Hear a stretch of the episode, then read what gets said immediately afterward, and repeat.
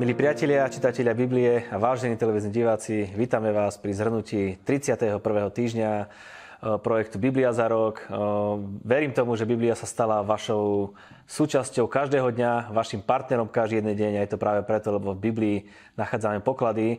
A pokiaľ otvoríme svoje srdce naproti Biblii, tak Biblia má tú moc a tú silu, aby zmenila naše srdce, pokiaľ to Bohu dovolíme. Takže my vám gratulujeme k tomu, že stále ste verní, už 31 týždňov spoločnými silami študujeme Bibliu, aby sme naplnili cieľ, ktorý sme si dali a to je Bibliu za jeden rok prečítať. A verím, že to bude tak aj na základe týchto našich krátkých relácií, ktoré sa snažíme vykladať jednoducho a s porozumením. Ďakujeme vám aj za to, že nám posielate vaše otázky na náš mail info.bibliazarok.sk. Prečítam otázku, ktorá nám prišla. Chcela by som sa vás pýtať na výklad textu z Izaiáša 4. V ten deň sa sedem žien chopí jedného chlapa a povedia Vlastný chlieb budeme jesť a svoje šaty si oblečieme, len nech nás volajú tvojim menom. Zbav nás našej potupy. Izaiáš 4.1. Čo tieto slova presne znamenajú a komu sú určené? Odpoveď. K pochopeniu proroctva nie je vhodné čítať ho po kapitolách, ale skôr ako celok a tak, ako bolo proroctvo v celku zaznamenané. V danom prípade sa jedná o historický súd nad Izraelom a nad Jeruzalemom. Hovorí sa o zničení Jeruzalema ako následok hriechov, v ktorých bol Jeruzalém namočený a zároveň pokračuje aj o obnovení znovu vybudovaní až po príchod Mesiaša. To, že sa sedem žien chopí jedného muža, bude následok toho, že muži budú pobytí a nebude, uh, nebude mužov a ženy sa nebudú mať za koho vydať. Uh, z dnešného pohľadu to môžeme chápať ako varovanie pred tým, aké následky vedia mať hriechy na životy jednotlivcov ľudí, cirkví a aj národy. Vrátim sa k relácii, ktorá bola minulé. Hovorili sme o prorokovi Izajašovi, povedali sme si aj o niečo o Chyskiašovej dobe. Dnes budeme pokračovať takisto v Izajašovi a dokončíme e, príbeh e, Chyskiaša a troška začneme aj príbeh Joziaša. Sledujete reláciu Biblia za rok, moje meno je Marian Kapusta a mojím dnešným hostom bude pastor Martin Marian. Mateo, opäť po týždni je mi veľkou radosťou, že ideme zase študovať Izaiaša a kráľovské a kronické knihy. Áno, teším sa aj ja veľmi a ďakujem znovu za pozvanie. No pozbuď nás, prečo je dobré, že čítame Bibliu? Tak e, prečo je to dobré? Pretože keď sa dostaneme na také hlbiny, aké ponúka kniha Izaiáša, tak e, môžeme dojsť k niek- niekoľkým veľmi zaujímavým, e, pozbudzujúcim impulzom a ja by som chcel na niektoré e, upozorniť a takto e, podľa Božieho navedenia a odporúčania zadarmo ste dostali, zadarmo dajte, tak chcem odovzdať to, čo mňa pozbudzuje v súvislosti s knihou Izejaša. Božie slovo, Bibliu je dobre čítať preto, kedy e, človek vie, že sú tam poklady, tajomstva, zjavenia obrovské, tak e, e, keď, keď to tak neprežíva, necíti a nie je v takej kondícii čítať Bibliu, tak môže si spomenúť na toto odporúčanie, alebo na toto zjavenie, alebo na túto skutočnosť. My sme hovorili v minulom dieli, že Izajaš je vrcholné dielo a že je tak na pol ceste medzi Mojžišom, medzi zákonom a medzi Mesiášom, medzi Kristom. A vieme takú skutočnosť, že Izajaš má 66 kapitol a kniha, alebo Biblia má 66 kníh. A tie knihy sú zoradené a sú v tzv. kánone. Tých kánonov je viacej, ale ten náš uznávaný, ktorý je z časti 39 kníh židovského kánonu a z 27 novozákonných spisov spolu 66, a keď e, študujeme pozorne a čítame Bibliu, tak môžeme ju čítať aj týmto spôsobom, keď sme už došli v čítaní až sem. A ja milým čitateľom dávam takýto osviežujúci, letný, spríjemňujúci bonus. 66 kapitol, tak ako je rozdelená kniha Izaiáša na kapitoly a tak ako sú poukladané 66 kníh e, Biblie spolu paralelne súvisia. To znamená, že je to tak, a kokoľvek to neuveriteľne znie, ale každá kapitola e, Izaiáša presne v poradí kopíruje obsah každej knihy v Biblii. Dám vám taký príklad. Keď je 44. kniha v poradí, 39 a 4 evanielia je 43 a skutky je 44. kapitola, tak my vieme, že skutky je e, knihou o vyliati Svetého Ducha, o tom, že prišiel Svetý Duch. Je to centrálna informácia knihy skutkov. A keď si prečítate 44. kapitolu Izaiáša, tak uvidíte, že sa venuje veľmi silne vyliatiu Svetého Ducha. A tak skúste pozorovať na Genesis a prvú kapitolu Izaiáša a hľadajte v každej tej kapitoli s každou tou knihou súvislosť budete veľmi nadšení, obohatení a požehnaní veľkým požehnaním. Preto je dobre čítať Bibliu. Takú odpoveď sme tu ešte nemali a myslím si, že dobrá domáca úloha aj pre mňa, aj pre vás, ktorí chcete študovať Bibliu, aby ste aj takýmto spôsobom mohli porozumieť Izaiášovi. Navrhujem, aby sme dokončili Izaiáša z poslednej relácie, takže ideme od kapitol 54. Eh, myslím si, že je tam taká prvá zaujímavá kapitola, možno Izáš 58, ktorá hovorí o pôste, ale kľudne môžeš nadviazať, ako chceš z minula. Áno, 58.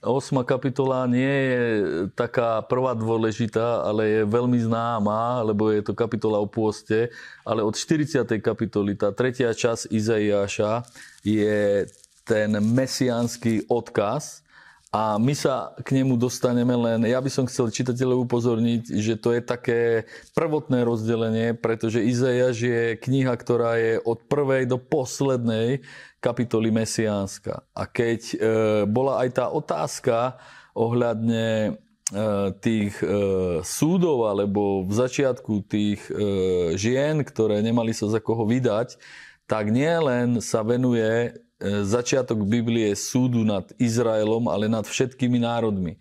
V Izaiášovi sa dočítame o súdoch nad mnohými národmi a berie to dých. Môžete tam nájsť obrovské súvislosti s tým islamským štátom, so situáciou v Sýrii, kde je úplne detálne popisovaný osud Damašku a tak ďalej. Ale e, mesiánsky odkaz, tak ako ho vidíme v tých veľmi silných kapitolách 53, 61, 62 a vlastne všetkých, tak e, sa nachádza aj v tých kapitolách e, prvotných alebo skorších, tam, kde sa Izajaš venuje tým súdom. A jedno z mojich prvých takých osobných e, zjavení, ktoré som dostal sa práve týka knihy Izajaša. Vlastne teraz si uvedomujem, že prvé moje osobné obrovské zjavenie, potom ako som už veril v Mesiáša, v to, že Ježiš porazil smrť, bolo vtedy, kedy som začal čítať e, Bibliu, Nový zákon a kedy som sa dočítal v Evanieliu Jána, že e, keď prišiel Peter s Jánom k hrobu, tak všetky tie povoje, všetky tie látky, v ktorých bol Ježiš zabalený, boli rôzne rozhádzané. Ale ten, tá šatka, ktorá Eh, sa, ktorou sa zakrývala tvár tomu mŕtvemu v tom rubáši, tá bola poskladaná osobitne na jednom mieste. A v Biblii nie je nič napísané náhodou, ale všetko má svoj význam. To som počul ako mladý kresťan a vtedy som začal čítať písmo a hľadať e, odpoveď na to, prečo e, Ježíš alebo aniel, ale teraz viem, že tu robil Ježíš, keď stal z mŕtvych, prečo v hrobe tú šatku poskladal, a prečo ju tam uh, Peter uh, našiel a prečo je to zaznamenané v Evangeliu. A keďže som chcel túto odpoveď a jedného dňa som čítal 25.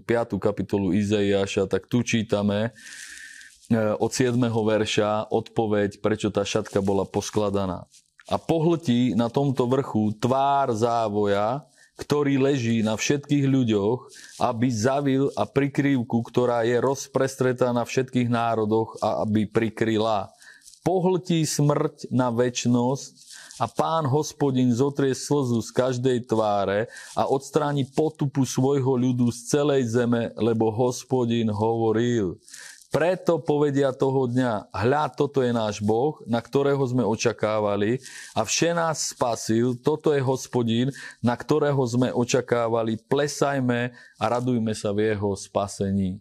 Toto určite prvotní kresťania e, citovali a vedeli a toto je jedno z proroctiev, ktoré nie je e, okomentované, tak ako sme hovorili, že je 42 krát spomenutý Izaiáš aj pri tej príležitosti tej poskladanej šatky by mohol byť spomenutý evangelistami, ale oni spomenuli svoje a my spomíname svoje, že e, toto ukazuje na 25.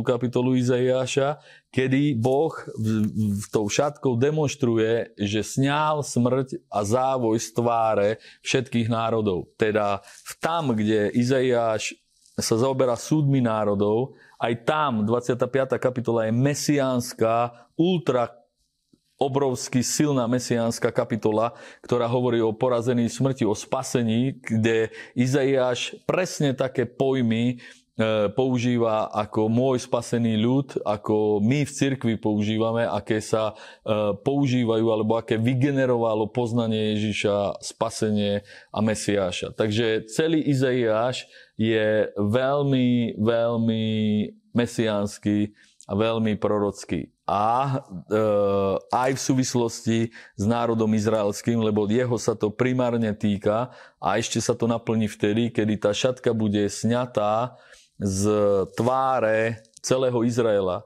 kedy po, pochopia a porozumejú e, celý izraelský národ, že je Ježiš Mesiáš a že on porazil na tom vrchu tú smrť vtedy, kedy zomrel na kríži. A veľmi to súvisí aj s ďalšou našou e, témou, kapitolami, kedy sa budeme zaoberať e, kráľom Joziášom. Áno, mesiašské proroctvá, posledná veta alebo otázka k Izajašovi. Duch pána hospodina je nado mnou, lebo ma hospodin pomazal, poslal ma hlásať radostnú zväz chudobným, obviazať rany tým, čo majú skrušené srdce, zvestovať slobodu zajacom a väzneným prepustenie, ohlásiť rok hospodinovi priazne, deň pomsty nášho Boha na potešenie všetkým zarmúčeným. Ježiš toto citoval. Áno. Bolo to o ňom povedané Áno. Našiel sa v tom. E, bolo to povedané o ňom, našiel sa v tom a vlastne to vrcholná, vrcholná súhra e, všetkého toho, o čom hovoríme. Nielen, že nový zákon cituje e, e, mnohokrát Izaiáša, ale tu vidíme, kedy Ježiš cituje Izaiáša a nielen, že ho cituje, ale priamo ho číta a čítanie 61. E, e, kapitoly Izaiáša je zaznamenané v Evangeliu, ako ho priamo cituje Ježiš, je presne napísané, že to nalistoval a keď to prečítal, tak povedal, teraz, dnes práve sa naplnilo toto slovo vo vašich e, ušiach. Takže toto, o čom teraz hovoríme, toto je práca Svetého Ducha s Božím slovom a s realitou, ktorá na zemi sa odohráva. Božie slovo prorokuje a potom sa to stane.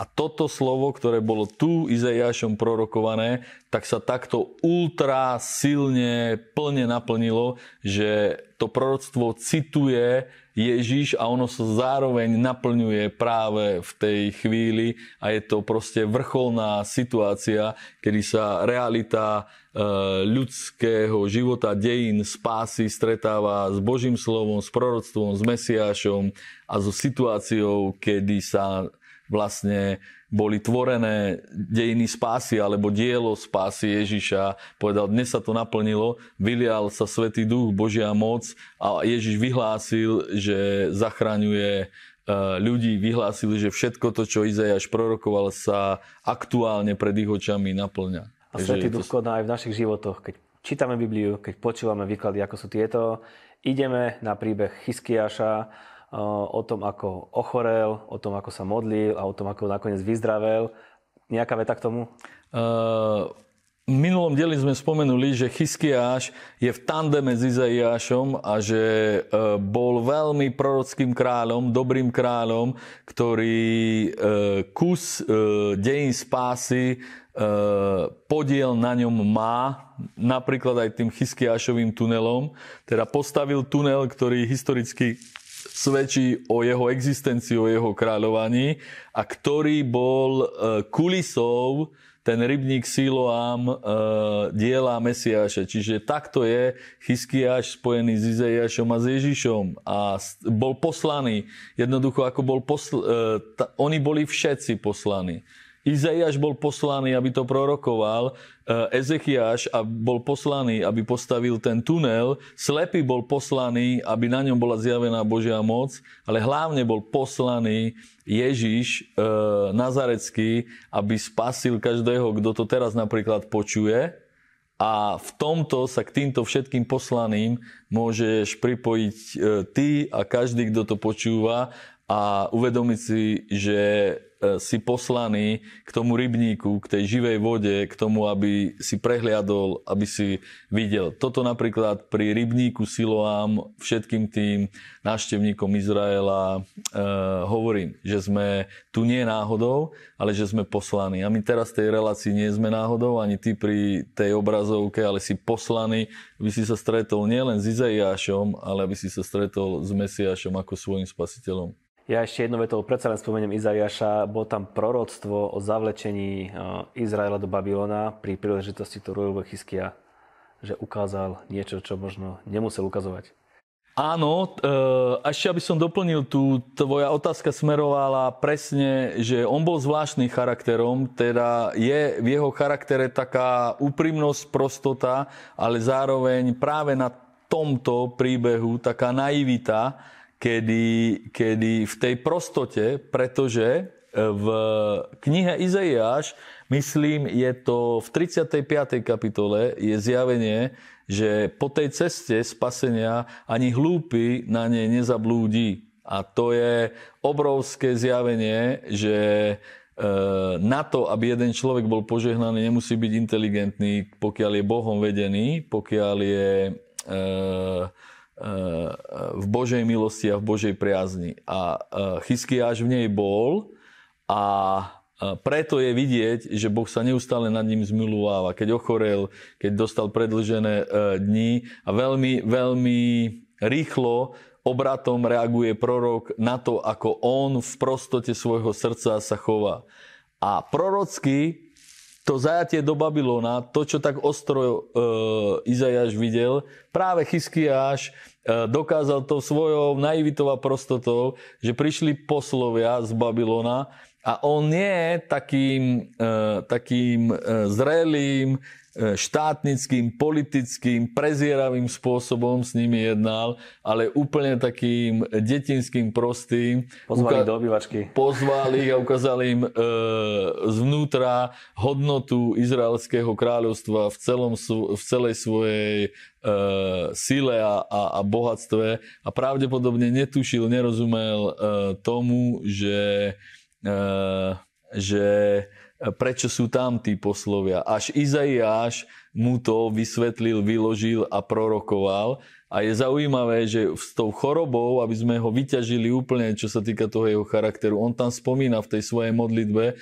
kedy Boh hovorí, že videl tú jeho modlitbu, že videl aj horkosť jeho srdca. Čiže on bol taký veľmi e, emotívny, taký taký e, v tej úprimnosti srdca šiel v tých emóciách e, do krajnosti. On nebol, ne, ne, nebol zlý, ale bol taký, taký veľmi e, hraničný v emóciách. Plakal, keď ochorel a keď, a keď Eh, kým bol chorý, eh, kým sa s tým zmieril, tak je napísané, že má veľkú horkosť a že, že, že bol v horkosti, ale zároveň cez toto všetko eh, bol nositeľom zjavenia a mal ho. Teda napríklad vy, vyšlo z neho, kedy by to niekto od neho nečakal. A to častokrát vidíme, vidíme kresťana takého nezdá sa byť silný, nezdá sa byť veľmi úspešný, nezdá sa byť veľmi bohatý, nezdá sa byť e, veľmi uznávaný, ale keď sa v osobnom živote s ním bavíte, tak povie také zjavenia zo svojho života, že vás veľmi pozbudí,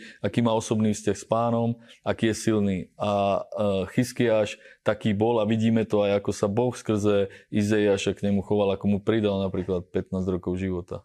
Áno, Chyskiaš zomiera, na jeho miesto nastupuje dvaja nie moc dobrí králi, Manaše, po ňom zase Amon, to boli vždycky synovia.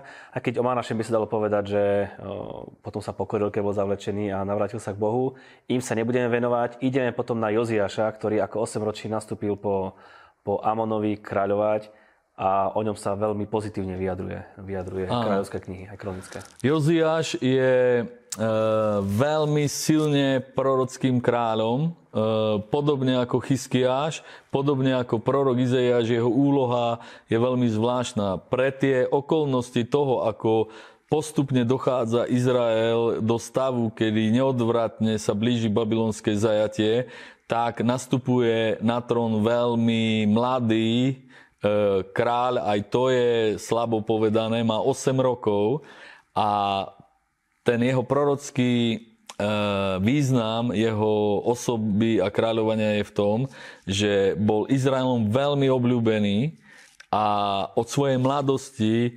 robil veľmi razantné kráľovské duchovne správne kroky. Napríklad silno obnovil uh, Sviatok Pesach a nie som si teraz istý, ale pravdepodobne u neho je napísané, že nikdy od čias Dávida sa neslávil Pesach tak dôkladne, tak silne a tak správne. Od čias Samuela. Alebo od čias Samuela. To znamená, že, že ani, možno ani David nie tak, tak uh, dynamicky uh, vystihol z Pesach ako Jozieš. Bol obrovsky obľúbený a potom sa stala jedna úplne e, vec, ktorá, e, kto nemusí byť ani nejak do toho veľmi ponorený človek, iba na prvýkrát to čítať a zrazu e, veľká tragédia, úplne nezmysel, nezmyselná záležitosť, že až zamrzí človeka, že ako mohol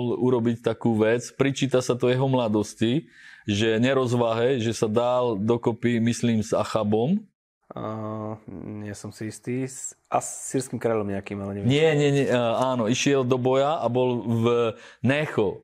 Áno. Necho áno, áno. Uh, uh, prechádzal cez a hovorí mu, že nechaj to, on ide bojovať za sírským, za sírským kráľom, nestar sa do toho, ty s tým nič nemáš. A on z Jeruzalema vošiel do údolia Megido a uh, uh, staral sa do toho boja a zahynul, proste bol uderený, zahynul a toto sa stalo obrovskou tragédiou. A niekto povie, taká škoda, taký dobrý král, tak mohlo byť e, napravené a zvrátené všetko zlé v Izraelovi. Ale e, hovoria ďalšie, ďalšie e, e, state písma, napríklad tá pieseň, ten žalm o ňom, ten chválospev, ktorý uh, Jeremiáš zložil. Uh, zložil, tak je napísané, že ľud ho oplakával a je napísané, že plakali uh, veľmi, veľmi za ním a potom hovorí Zachariášové, myslím, proroctvo, že keď príde Mesiáš do údolia Megida, Takže keď poznajú, že je to on, ktorého zabili a prebodli, takže budú nad ním plakať, ako plakali nad Joziášom v údoli Hadad Rimona. A e, to ukazuje na ten prorocký odkaz, že v podstate Židia ešte za Mesiášom neplakali, tak ako plakali za Joziášom. Toto prorocký ich čaká v budúcnosti. A keď plakali za Joziášom, tak je to silný prorocký uh, uh, odkaz na Mesiáša, že v niekoľkých bodoch. Jeden je, že Mesiáš takisto z pohľadu Židov a z pohľadu opodstatnenosti, že zomrel, zomrel úplne nezmyselne. Ježiš nemal zomrieť. Je, to, že zomrel Joziáš, bola veľká škoda. Ale čo sa týka kvality Ježišovho života, to je nesmierne väčšia škoda, že zomrel. Úplne nezmyselná smrť. E, zomrel niekto veľmi obľúbený, to znamená, že oni až keď si ho obľúbia Ježiša, budú nad ním tak plakať a spätne budú plakať nad tou smrťou, nad tým ukrižovaním. V tomto sa podobá. A ešte je tam úplná súvislosť, že budú nad ním plakať ako v údolí Hadad Rimóna, plakali nad Joziášom. A Ježiš bol prvorodený syn a Hadad Rimon bol e, sírske, asýrske božstvo, ktoré uctieval napríklad Náman sírsky, kedy obetovali Bohu prvorodeného syna. A tí, ktorí to robili v tej Asýrii, tak cez to, že tomu verili, čo je úplne šialená vec, tak samozrejme, že nad tým prvorodeným synom e, plakali neskutočným spôsobom a zároveň dávali najavo, že tomu veria a tomu svojmu Bohu ho obetovali. A v tom údolí, kde sa v kanánskej dobe takto e, uctieval ten kanánsky e, boh Rímon, alebo Hadad, ako ho nazývali Sýrania, tak presne tam zomrel prorocký Joziáš a prvorodený syn, ktorý tam je ten zmysel a tá podstata, že on zomrel, nad ním budú Židia plakať, keď poznajú, že ho prebodli a on je ten zmysluplný prvorodený Boží syn, ktorý skutočne jeho obeď mala zmysel, lebo priniesla nám tú spásu a záchranu. A v tomto je mimoriadne prorocký Joziáš. Ja Joziáša veľmi rád čítam, lebo sú tam tie príbehy opokania. Pred, opíš nám tú situáciu, kedy našli knihu zákona a čo to pre Izrael znamenalo, tá obnova toho všetkého, učinenie pokania a veľká slávnosť.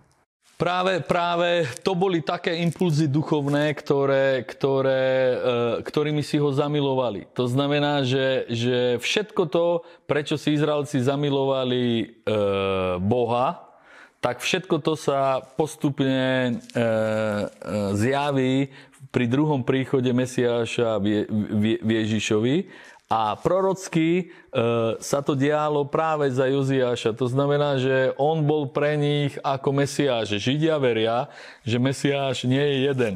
To je zvláštne, to my z kresťanského hľadiska, ktorí vieme, že, že nie je možné, aby boli dvaja Mesiášovia, tak je to pre nás automatické, že keď oni hovoria o Mesiášovi, takže to myslia rovnakým spôsobom. A oni to myslia rovnakým spôsobom, čo do, čo do veľkosti toho, koho očakávajú, ale oni neveria, že Boh má syna, ktorý je Mesiášom e, na veky, nie len to, že nie je Mesiášom na veky, ale že vôbec Boh má syna. To znamená, že z, jej viery, z ich viery logicky vyplýva, že, a, že Mesiáš nie je Boh, keďže nie je Boží syn, ale zomiera, čiže po ňom príde a je treba ďalšieho Mesiáša. Takže pre nich bol z tohto ich pohľadu Joziáš ako Mesiáš, ten, ktorý na tú dobu e, bol tak silný duchovne, že keď obnovil tú bohoslužbu a tie sviatky, tak to bola nie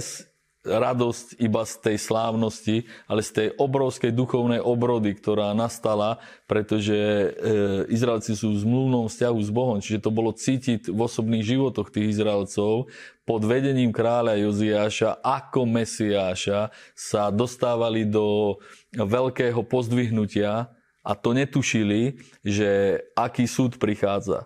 A to sa stalo smrťou Joziáša, obrovský zvrat. A to isté, napríklad, to je znovu prorocký, úplná paralela s tým, že keď prišiel Ježíš, tak oni takisto už očakávali Mesiáša. Veľmi silné, jedno z najsilnejších očakávaní bolo práve vtedy, kedy prišiel Ježiš, čo je správne.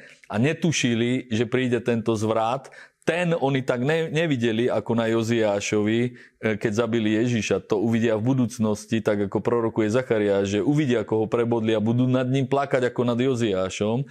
Ale Ježiš im prorokoval, že príde, príde úpadok a za 40 rokov od Ježiša bol zborený chrám. A oni v tom občerstvení a v to v, tej, v tom úpadku Izraela nevedeli, že za chvíľu príde babylonské zajatie. Tak v kontraste s týmto e, to bolo, to bolo veľké. Po tých rokoch úpadku od Šalamúna bolo to za Joziáša obrovské pozdvihnutie, tesne predtým, ako prišiel jeden z najhlbších pádov a kedy bol Šalamúnov chrám zborený. Opustíme knihy kráľov a kronické a ideme na jedného malého proroka, ktorého sme čítali, je to prorok Náhum. Povedz nám, ako môžeme chápať súvislosti tej doby a ako pochopiť to, čo povedal.